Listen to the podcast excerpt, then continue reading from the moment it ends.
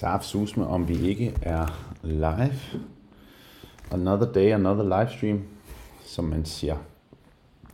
Og øh, i dag er Q&A. Ren og skær spørgerunde. Så hvis der er, du har nogle spørgsmål i forhold til kost, i forhold til træning, i forhold til vægttab, Harley, bliv der. Dygtig. Jeg har lige rykket Harley, vores, øh, vores dogne bulldog, væk fra mig, fordi han lå lige under mig, lige her for, for to sekunder siden, og snorkede helt crazy meget. Så han måtte altså lige øh, finde sig et andet sted og, og slappe af. Altså, hvis jeg snorker meget, så snorker han fandme øh, fem gange tusind mere end mig. Åh, oh, det vil jeg sige. Ah, nu skal du ikke være uenig derovre. Ah, nej.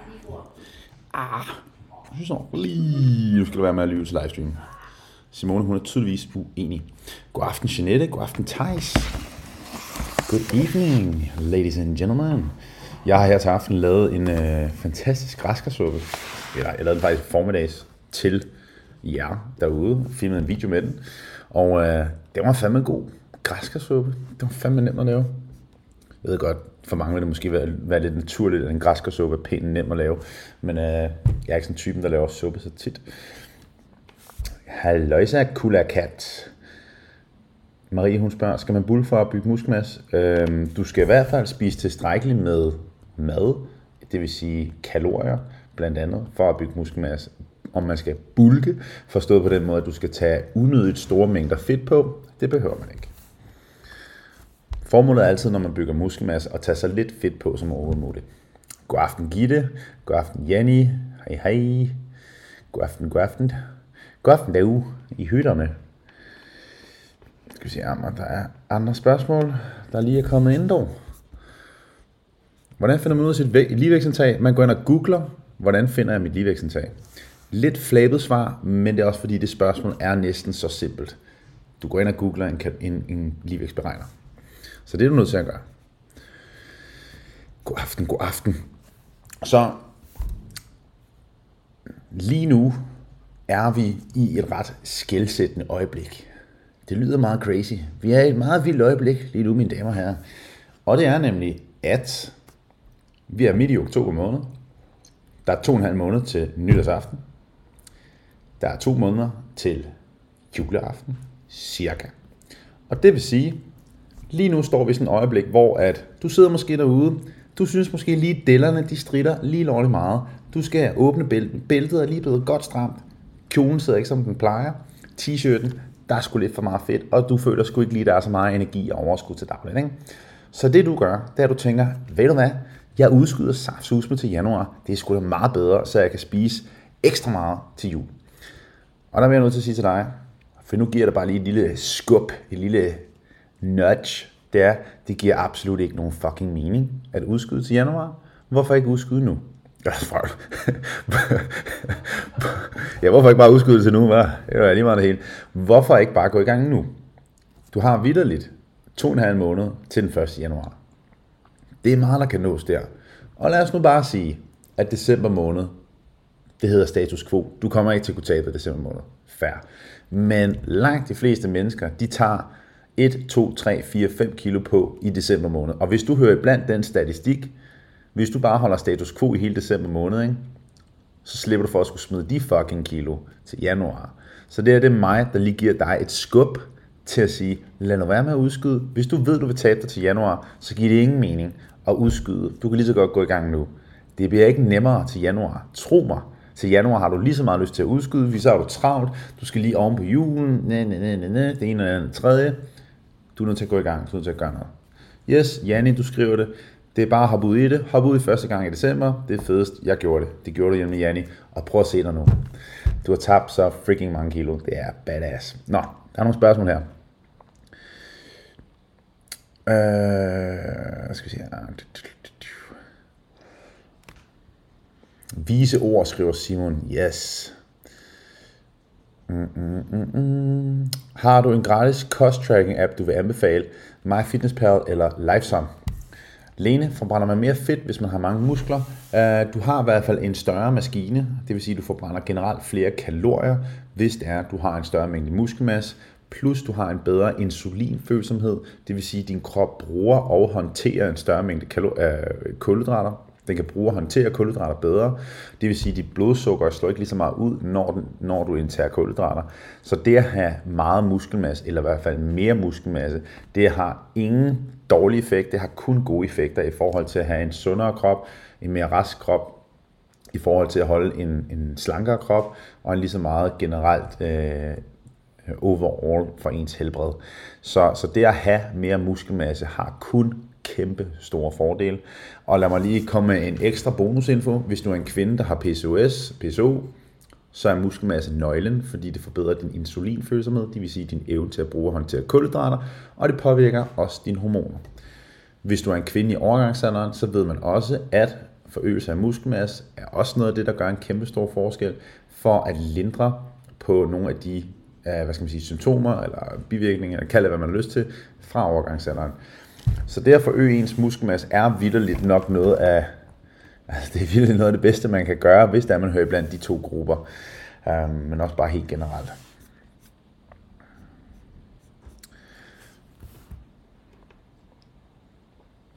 Anna, hun spørger, er frosne grøntsager lige så gode som friske rå grøntsager? Rigtig godt spørgsmål, Anna.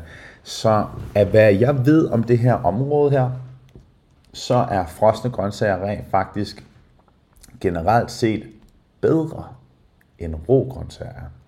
Og det er fordi frostgrøntsager, når de bliver, hvad skal man sige, høstet, så ryger de direkte på frost. Det vil sige, så deres, deres næringsindhold, deres vitaminer, mineraler og antioxidanter osv. er langt højere end rå, hvor det rå har ligget til opbevaring, transporttid osv. Så, så frosne grøntsager har rent faktisk et langt højere hvad skal man sige, næringsindhold, øh, eller bedre, bedre hvad skal man sige, øh, mikronæringsindhold, det vil sige vitaminer, mineraler osv. Det er klart, at man kan jo så købe nogle steder ting, som er, øh, hvad hedder det, samlet, eller hvad fanden hedder, harvested i Danmark, og det, så det har meget lidt transporttid og meget lidt opbevaringstid. Og der er det jo så ganske glimrende. Men frostgrønt er faktisk rigtig, rigtig godt. Rigtig, rigtig godt der. Amanda, Russian Twister som mountain climber som del af mavemuskler, dur det, eller skal man holde sig fra de to øvelser? Uh, begge øvelser vil jeg holde mig fra, hvis du har delte mavemuskler. Men igen, så delte mavemuskler det er sådan en ret, sådan, det kan være mange ting. Du kan have vanvittigt delte mavemuskler, eller du kan have meget lidt delte mavemuskler. Og det afhænger også af, hvad, hvordan er din styrke for inden, og hvordan er den på nuværende tidspunkt. For du kan have to personer med delte mavemuskler, og den ene kan, har vidderligt intet opspænd overhovedet i mave, i kernemuskulaturen, og den anden har rigeligt. Så, så det er sådan lidt et spørgsmål om, hvem det, hvem det drejer sig om, og, øh, og deres udgangspunkt. Men jeg vil sige, for 9 ud af 10 af dem, som vi hjælper, som har delte mavemuskler, så arbejder vi generelt med, hvad hedder det, med øvelser som sidebends, sideplanke, øh, hvad der ellers, sideplanke, sidebends, så er der de her vinduesvisker, skulle jeg kalde dem, hvor du ligger på ryggen og kører benene fra side til side.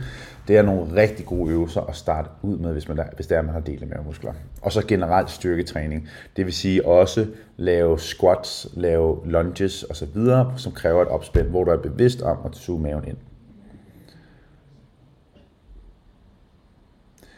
Frosne grøntsager, det siges, at når man koger dem, så mister man noget af det gode ude i vandet. Helt korrekt. Hvis du koger grøntsager, hvis du generelt koger noget som helst, så mister du enormt meget af den næring, der er i dem. Så man burde altid dampe grøntsager, og man burde aldrig øh, skamkoge frostgrøntsager. Selvom grøntsagerne er frosne, så burde du stadigvæk dampe dem, og du burde aldrig nogensinde koge dem øh, for fuld hammer.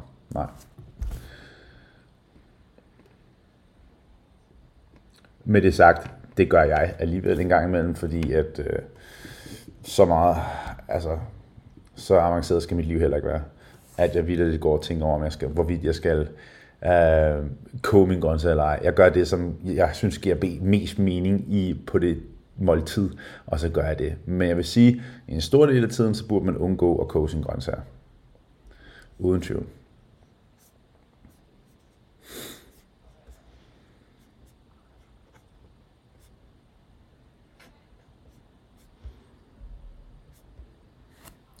Og det der er med lige i forhold til grøntsager, fordi grøntsager, er jo en- vi har jo en af de ting her hos Borg Fitness, at, at libitum grønt er sindssygt, sindssygt vigtigt.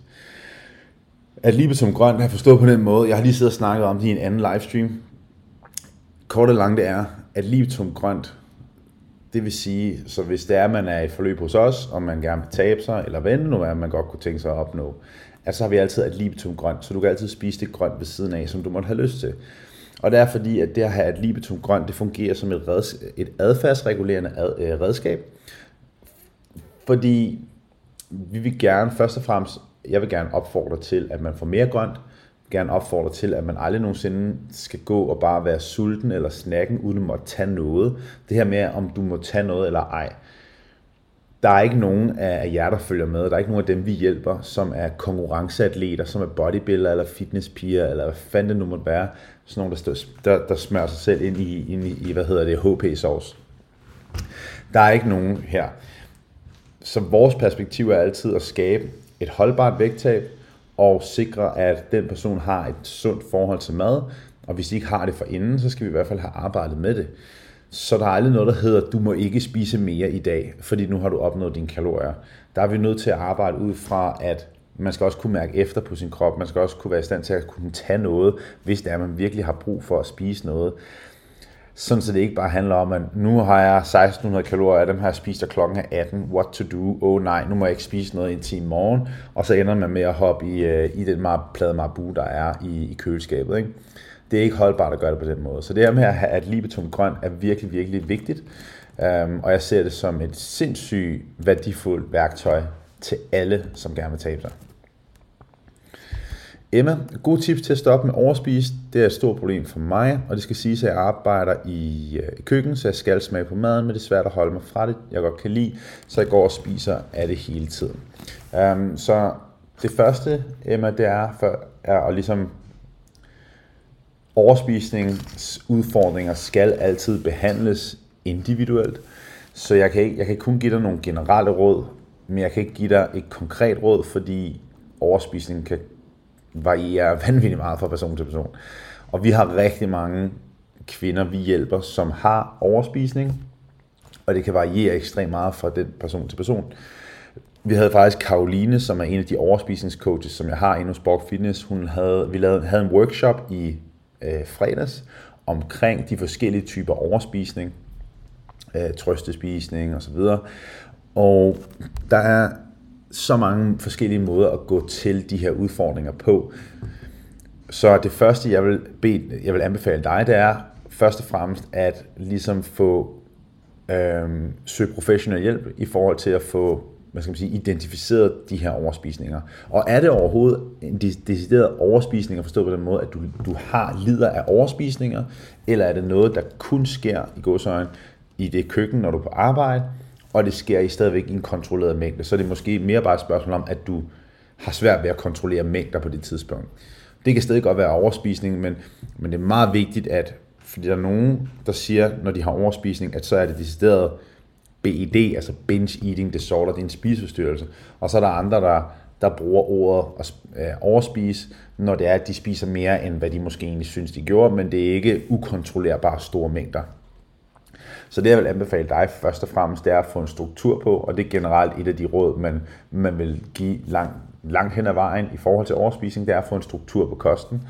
Og det er, hvis du har et mål om for eksempel at tabe dig, det ved jeg mange, der følger mig har, så vil jeg faktisk prøve at måske prøve at holde lidt igen med at prioritere vægttab for en stund og få prioriteret hellere at give dig selv mere mad og bare vedligeholde din kost i en periode, altså det vil sige have en struktur på at bare vedligeholde mængden af mad, som, ja, undskyld, vedligeholdelse af din vægt og af din, din krop, eller hvad man siger. Øh, og derudover vil jeg anbefale at gå ind, til, at gå ind og lytte til den podcast, som øh, hedder Overspisning, inde på min podcast. Den hedder Borgen Talk.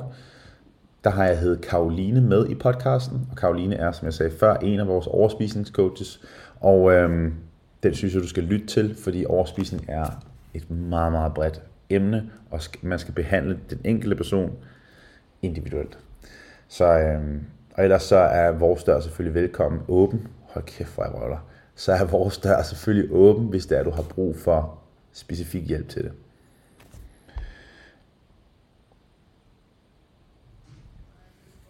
Lone, hvor længe siger statistik, at man skal være vækstabil, før der er størst sandsynlighed for, at det holder? Jeg ved det ikke. Og jeg vil også sige lige så meget, øhm, lad os nu sige, at jeg havde et svar til dig, Lone, så vil det stadigvæk ikke kunne give dig nogen som helst sikkerhed for, om du kan holde din vægt. Forestil dig, altså jeg var overvægtig som dreng.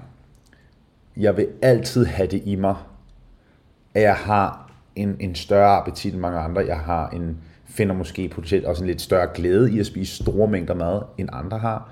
Så jeg tror, jeg kommer til at være bevidst om det her resten af mit liv, og det har jeg det fint med, for jeg har det helt afslappet med det.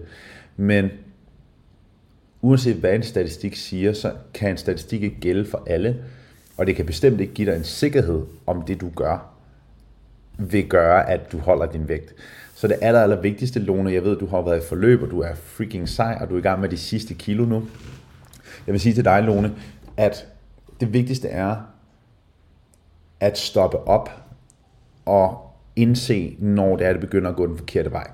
Fordi der er ingen, som lige pludselig har taget 5, 10, 20 kilo på. Medmindre man er blevet gravid, eller end det nu måtte være. Men der er ikke nogen, som bare tager 5-10 kilo fedt på, uden at nå til et punkt, hvor de tænker lige pludselig, shit, det begynder at gå den gale vej. Så det bedste og det vigtigste, man kan gøre, det er, når du først har tabt kiloerne, så har du redskaberne, du har viden, og du ved, hvad der skal til for at skabe vægttab. Så, så det du er nødt til, det er ligesom i en, i en lang periode, fortsætte med at holde nogenlunde styr på, måske hvad du ser i spejlet, vægten, centimeter, eller hvad end det nu er, der ligesom, du har det godt med at, at, at læne dig op af. Altså ligesom holde styr, nogenlunde styr på de her ting. Det er helt normalt, at ens kropsvægt fluktuerer 1, 2, 3, 4, måske endda også 5 kilo. Min kropsvægt fluktuerer mellem 5 til 8 kilo i løbet af et år, men det er så også fordi mit er meget bevidst, fordi jeg øger vægten hen over vinteren, og så smider jeg det hen over øh, sommeren, fordi jeg godt kunne tænke mig at bygge muskelmasse. Men det henvender sig jo ikke til rigtig mange af jer derude. Så bare sige det her med at ligesom stoppe op lige pludselig, og altid lige holde, holde lidt øje med, hvordan udvikler det sig hele, og så tage fat, når det er, at det måske begynder at løbe løbsk. For det, det kommer det garanteret til en gang imellem, og det er helt okay. Så handler det om at tage fat. Andreas, kan man gøre noget aktivt for at fjerne hånddellerne? Ja, du kan være i kalorieunderskud, og du kan tabe dig. Du kan ikke lave en øvelse for at fjerne hånddeler. Du kan ikke gøre et eller andet specielt for at fjerne dem. Du skal tabe dig. Selv tak, Emma. Og jeg vil klart anbefale dig, Emma, at gå ind og lytte til den her podcast, som mig og Karoline lavede omkring overspisning. Jeg tror virkelig, den vil kunne gavne dig, også selvom det måske det slet ikke tangerer til decideret BED, altså en spiseforstyrrelse, men det faktisk bare er, at du har svært ved at styre mængderne, øhm, når der er i køkkenet der. Men altså få en struktur på din kost, det vil være et rigtig godt sted at starte. God aften, Susanne. Det der er, Andreas, øhm, i forhold til det her med at fjerne hånddellerne der, ikke? Jeg kan fortælle, jeg har været, jeg, var, jeg har været, hvor du kan finde den, du kan finde podcasten, den hedder Borgen Talk, og du kan finde den på Spotify-appen, og du kan finde det på podcast-appen, Apple Podcast-appen. Jeg kan fortælle øh, Morten, i forhold til det med hånddellerne, jeg, jeg, har, jeg har været utilfreds med det fedt, der sidder på, på hofterne eller på siden der, de der hånddeller der, i så mange år. Det tog mig så mange år at blive tilfreds med mig. Jeg kan selv huske, første gang jeg tabte mig rigtig mange kilo, hvor jeg ville, jeg havde ikke meget fedt på kroppen, så så jeg dem stadigvæk. Jeg har stillet op til en fitnesskonkurrence, hvor man har meget lav fedtprocent, og der var jeg 21 år gammel. Selv da var jeg hyperfokuseret på, de der, på det fedt, der sidder der. Øhm, fordi det der også er med hånddellerne, eller hvad man siger, det er, der sidder også en smule væske der, og nogle har mere, og nogle har mindre. Så for mig var det også bare et spørgsmål om, at rent mentalt og lade være med at fokusere så meget på det og arbejde med det. Arbejde med usikkerhederne i bund og grund. Øhm, men det, som man kan gøre, det... Hvad er det, der sker bag? Ja. Det lyder nærmest som et barn, der fik klask. Nøjeren. og det ved jeg ikke, om I hørte. Øhm, så i bund og grund, hvis du vil af med de her hånddeller, så er du nødt til at bare tabe dig. Basic, så simpelt er det. Men også have den her mente, at hvis man har set sig surt på et bestemt område af sin krop, så kan det for nogen faktisk ikke være nok at tabe sig. Det faktisk, der er man også nødt til at rent faktisk arbejde med det rent mentalt. Rune, kan du anbefale meal prepping? Er det noget, du gør? Rune, jeg skal være ærlig at sige, jeg gør det ikke. Jeg meal prepper meget sjældent, fordi jeg, jeg gider ikke, og det er det helt ærlige svar. Jeg er simpelthen for doven til at meal prep. Men mange af vores klienter gør det. Men jeg vil, jeg vil klart sige, at det er sådan en 50-50. 50% af vores klienter meal prepper, 50% gør ikke. Men det jeg gør, Rune, det er det, jeg har fundet ud af, fungerer rigtig godt for mig, det er, at jeg, jeg går op i få ting for mig, for min kost. Et, jeg har ikke noget mod at spise rimelig trivielt. Det har jeg det fint med. Jeg kan, min aftensmad variere, og jeg elsker min morgenmad, jeg elsker min frokost, ret trivielle ting. Og så i weekenderne, der spiser jeg langt mere varieret, fordi der hygger jeg med Simone, og vores aftensmad varierer også. Men selv da jeg spiser, altså herhjemme, jeg tror vi varierer de samme 10 aftensmad i rotation, for det fungerer fint for mig. Og det, det kan, har det godt med. Jeg elsker mad, og om, hvis jeg skal spise tortilla, burger, eller lasagne i rotationer, så har det fint med det. Øh, men det jeg gør for at få min mad til at fungere for mig, det er, et, det skal være hurtigt, det skal være nemt, og jeg skal have minimal tid i køkkenet. For jeg gider ikke stå og lave mad. Så for mig fungerer sådan noget som rugbrødsmad, knækbrød, øh, riskiks, snackgrønt, det vil sige gulerødder, agurker, peberfrugt, tomater, alt sådan noget der, masser af frugt, mært pålæg og færdiglavet kylling, så det vil sige, at jeg ikke står og steger noget kylling på forhånd, jeg køber det. Øhm, det er basically det. Og så proteinbar, protein shakes, smoothies, havregryn. Det er det, der fungerer for mig, fordi alt det, det kræver minimal tilberedning. Det kræver, at jeg skal bruge minimal tid på det. Ja, det er en dyrere måde at gå omkring sin kost på end alternativet. Det er uden tvivl ikke den mest økonomiske måde at gøre det på. Men jeg har gjort det sådan, siden jeg var 19 år gammel og flyttede hjemmefra og, hvor jeg ikke havde en reje, så gjorde jeg det stadigvæk sådan, fordi jeg ville hellere end gerne bruge lidt flere penge på det, øh, hvis det betød, at jeg ikke skulle bruge tid i køkkenet. Øh, jeg kan huske, faktisk lidt sjovt, jeg kan huske, dengang jeg var 19 år gammel, der arbejdede jeg øhm, i Føtex, som sådan en kassedreng. Og jeg kan huske, at det var det her med meal prep, at der var flere af mine venner, der, der forberedte mad. De lavede den her klassiske med ris eller pasta eller kartofler, og kylling og nogle grøntsager. Og det var klart billigst at gøre det på den måde. Og jeg husker, at jeg opvejede vidderligt sådan, at hvis jeg står og laver mad, meal prepper, lad os sige, jeg bruger jeg meal prepper i løbet af en uge, og for mig, jeg, jeg kan huske, at jeg regnede det ud til sådan, at det, det ville tage mig cirka 3-4 timer per uge at gøre det. Øhm, og det var bare den udregning, jeg lavede. Det er jo ikke sikkert, at det tager den tid for dig. Men jeg spiser meget mad. Jeg spiser meget mad. øhm, og så var jeg vildt sådan, okay, jamen, hvor, meget bil, hvor mange penge sparer jeg så egentlig? For jeg vil langt hellere arbejde 3-4 timer mere i Føtex per uge, end jeg gider stå i køkken. og altså, og det er det, der fungerer for mig. Og, og dengang, der gav udregningen, beregningen, den gav mening, og, og det gør den stadigvæk. Så det, der fungerer for mig, det er det helt simple. Men meal prep fungerer godt for rigtig mange, og jeg vil sige, når vi laver... Oh shit. Åh, oh, jeg fik chok.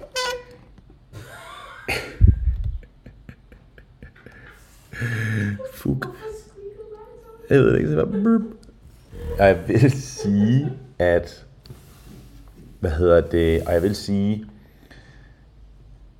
at hvis du får etableret en struktur på at forberede måltider, så fungerer det sindssygt godt med meal prep. Og vi laver altid, når vi laver aftensmad, så laver vi typisk til to til tre portioner af overskydende, sådan så der er til dagen efter, med mindre herr Borg han spiser det hele til aften. Det sker, men vi gør det. Det sker ret tit. Men vi gør det. I går lavede jeg Simone lasagne til det, der vil for normale mennesker var til fire dage. Jeg spiste tre fjerdedel af brædpanden lasagne. men øh, uh, ideen er der. Så øh, det her med altid, når du laver aftensmad, lav to-tre gange så meget, som du ville have gjort, så du har til frokost i flere dage. Uh, skal vi se her, har vi lige nogle sidste spørgsmål, inden vi siger tak for i aften. Esther, hvis man er på kostbanen og skal ud og spise 10 retters i weekenden, vil du så nøjes med kun at spise et måltid op til, før jeg kommer for højt ved kalorier, eller hvad tænker du? Esther, det som jeg vil anbefale dig at gøre, det er, at jeg vil gøre absolut intet anderledes. Jeg vil ikke gøre noget som helst anderledes. Om du spiser 400, 400, 500, 600 kalorier mere på den dag, fordi du har spist mere i løbet af dagen, kontra ikke. Det gør vidderligt natter forskel, når du skal ud og pløje 10 retters menu igennem. Det gør ikke nogen forskel. Så jeg vil langt hellere spise normalt i løbet af dagen, sådan så du går ind til det måltid, og ikke nødvendigvis er, er, er, er ved at dø af sult. Så altså, jeg vil gå helt normalt til det. Jeg vil ikke gøre noget anderledes. Bare hygge mig. Jeg vil bestemt ikke sulte mig selv hele dagen, hvilket mange gør, inden de skal ud og spise hvilket er en super dårlig idé. Og der er en sød besked her fra en, en borger, Hanna. Hun skriver, jeg er i forløb hos jer og tilknyttet Sasha, og jeg vil egentlig bare sige tak for hende og jer. Jeg føler mig i så gode hænder og har faktisk gjort det hele vejen. Og kæft, hvor er det dejligt at høre. Hanna, jeg har lige screenshotet det, du skriver her, for jeg vil gerne vise det til Sasha i morgen. Jeg ved, det betyder rigtig meget for hende at få den ros. Så tak for det. Og skal vi se her, der var lige et spørgsmål også fra omkring noget med muskelmasse. Nu kan jeg ikke finde det. Der, Jesper. Hvor lang tid skal man køre med det samme program i forhold til muskelmasse? Det afhænger af, hvordan ens program er sat sammen. Alt imellem 4 til 8 til 12 uger. Men det afhænger mest af, hvordan de programmer er sat sammen, Jesper. Og i bund og grund vil jeg sige en ting, Jesper. Det er, don't fix something that ain't broken. Hvis det er, du bliver stærkere på dit program, styrketræningsprogram, så virker det. Og så er der ikke nogen grund til at fikse det. Og skal vi se, er der lige et sidste spørgsmål her? Yes, Emma, hun spørger, priserne på for hjælp hos jer, er det forskellige, eller har en fast pris på tingene? Der er en pris, som er variabel, baseret på, hvad ens mål er, hvad ens behov er, og hvad ens ønsker er. For eksempel, nu, nu snakkede vi lige om overspisning før. Prisen, hvis det er, man har overspisning, så er det et andet type forløb, end hvis det er, der ikke er overspisning. Um, så det vigtige er, at vi får tilrettelagt forløbet til dig. Det er også derfor, vi blandt andet altid spørger, øh, hvad hedder det, i forhold til, vi har nogle forskellige spørgsmål vedrørende ens forhold til mad, for ligesom at få screenet for, om man har udfordringer med maden, sådan så vi kan tilrettelægge det derefter. Men øh, med det bedste, du kan gøre, Emma, det er i bund og grund, gå ind på borgfitness.dk på det link, der er hernede. Jeg tror, det er hernede hos jer. Måske. Gå ind på borgfitness.dk, så udfyld kontaktformularen, så få en snak. Um, fordi så, vil, så skal vi høre lidt nærmere omkring, hvad dit mål er, og hvad det er for nogle udfordringer, du har, hvad du kæmper med, sådan så vi ligesom kan se, om er det, der, er det noget, vi kan hjælpe med, uh, eller hvordan og hvorledes, eller skal vi sende et andet sted hen. Fordi vi har folk, som vi, vi simpelthen er nødt til at sige, at, at vi kan ikke hjælpe, og så kan vi prøve at sende den person videre.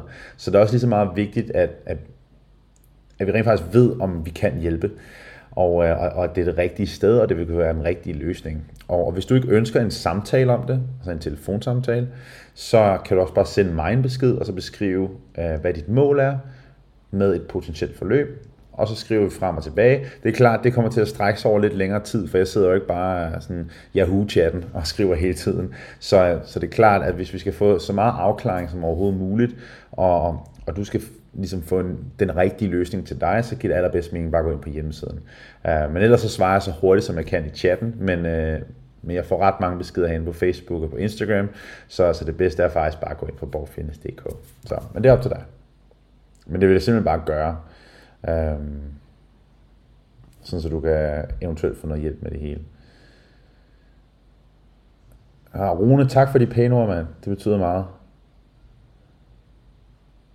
Lige præcis. Altså for mig, Rune, også, mad skal bare være nemt. Det skal virke. Og, øh, og jeg vil hellere spise lidt halvkedeligt. Jeg tror, mange vil kigge på min kost nogle gange og sige, det er fandme røvsygt, det der. Øhm, men det skal bare virke for mig. Det skal holde mig mæt. Det skal give mig noget energi. Og hvis det nogle gange betyder, at det koster lidt mere, så er det, hvad det er. Så er det et offer, jeg tager mig. Fordi at det vigtigste for mig, det er at være den næring, jeg giver min krop. Og jeg ved, at for mig, der skal, ting skal være nemme og, øh, og det virker for mig. Og for nogle andre, så virker meal prep, og hvad det nu end måtte være. Det handler om at finde ud af, hvad, hvad er det, der virker for mig, og hvordan er det, jeg kan bedst muligt træffe de bedste beslutninger, øh, for at nå derhen, hvor jeg godt kunne tænke mig. Og der er man nødt til at teste nogle forskellige ting af. For, så jeg vil også klart sige, Rune, at hvis det nu er, så prøv at, prøv at lave meal prep i, i en måneds tid. Se, se, hvordan det går. Fordi jeg har en, øh, altså, vi har en del borgere, en del af vores klienter, der gør det, og det fungerer sindssygt godt. Så meal prepper de en eller to dage på en uge, og så har der styr på måltiden til hele ugen, og så spiser man meget mere lækker mad, end min totalt tørre knækbrødsmad. Altså, men øhm, ja, you win some, you lose some. Og Eva, tak. Den besked screenshot er altså også lige og viser til teamet. Hun skriver, I er så søde, kompetente og reelle, tak. Så i alle sammen, I alle sammen, kan I ikke have en pragtfuld aften, en pragtfuld øh, tirsdag og en pragtfuld onsdag i morgen. Min morgen i, i morgen, den står på, jeg skal ud til min egen mobilitetstræner, min personlige træner, og øh, lave mobilitetstræning, og så skal jeg op og træne inden den. Så jeg skal op og lave mit eget mobilitetsprogram, så styrketræning, og så skal jeg direkte videre til, til min træner. Så skal vi gå igennem nogle nye øvelser. Jeg begynder at blive lidt mere mobil, lidt mere smooth. Så altså, det er meget nice. Min ryg er, bliver stille og roligt bedre. Der har lige været nogle dårlige dage på det seneste, som sådan, øh, min ryg har bare været lort. Det er nok, fordi jeg sover så meget på sofaen på det seneste. Uh, det er ikke, fordi Simon er sur på mig. Det er, det er mere fordi, at Tristan han er landet i vores seng.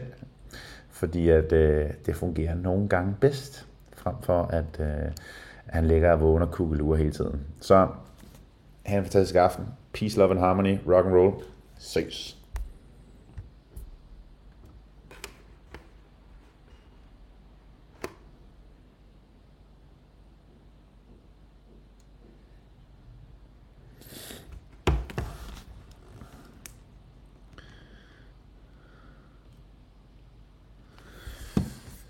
Sweet.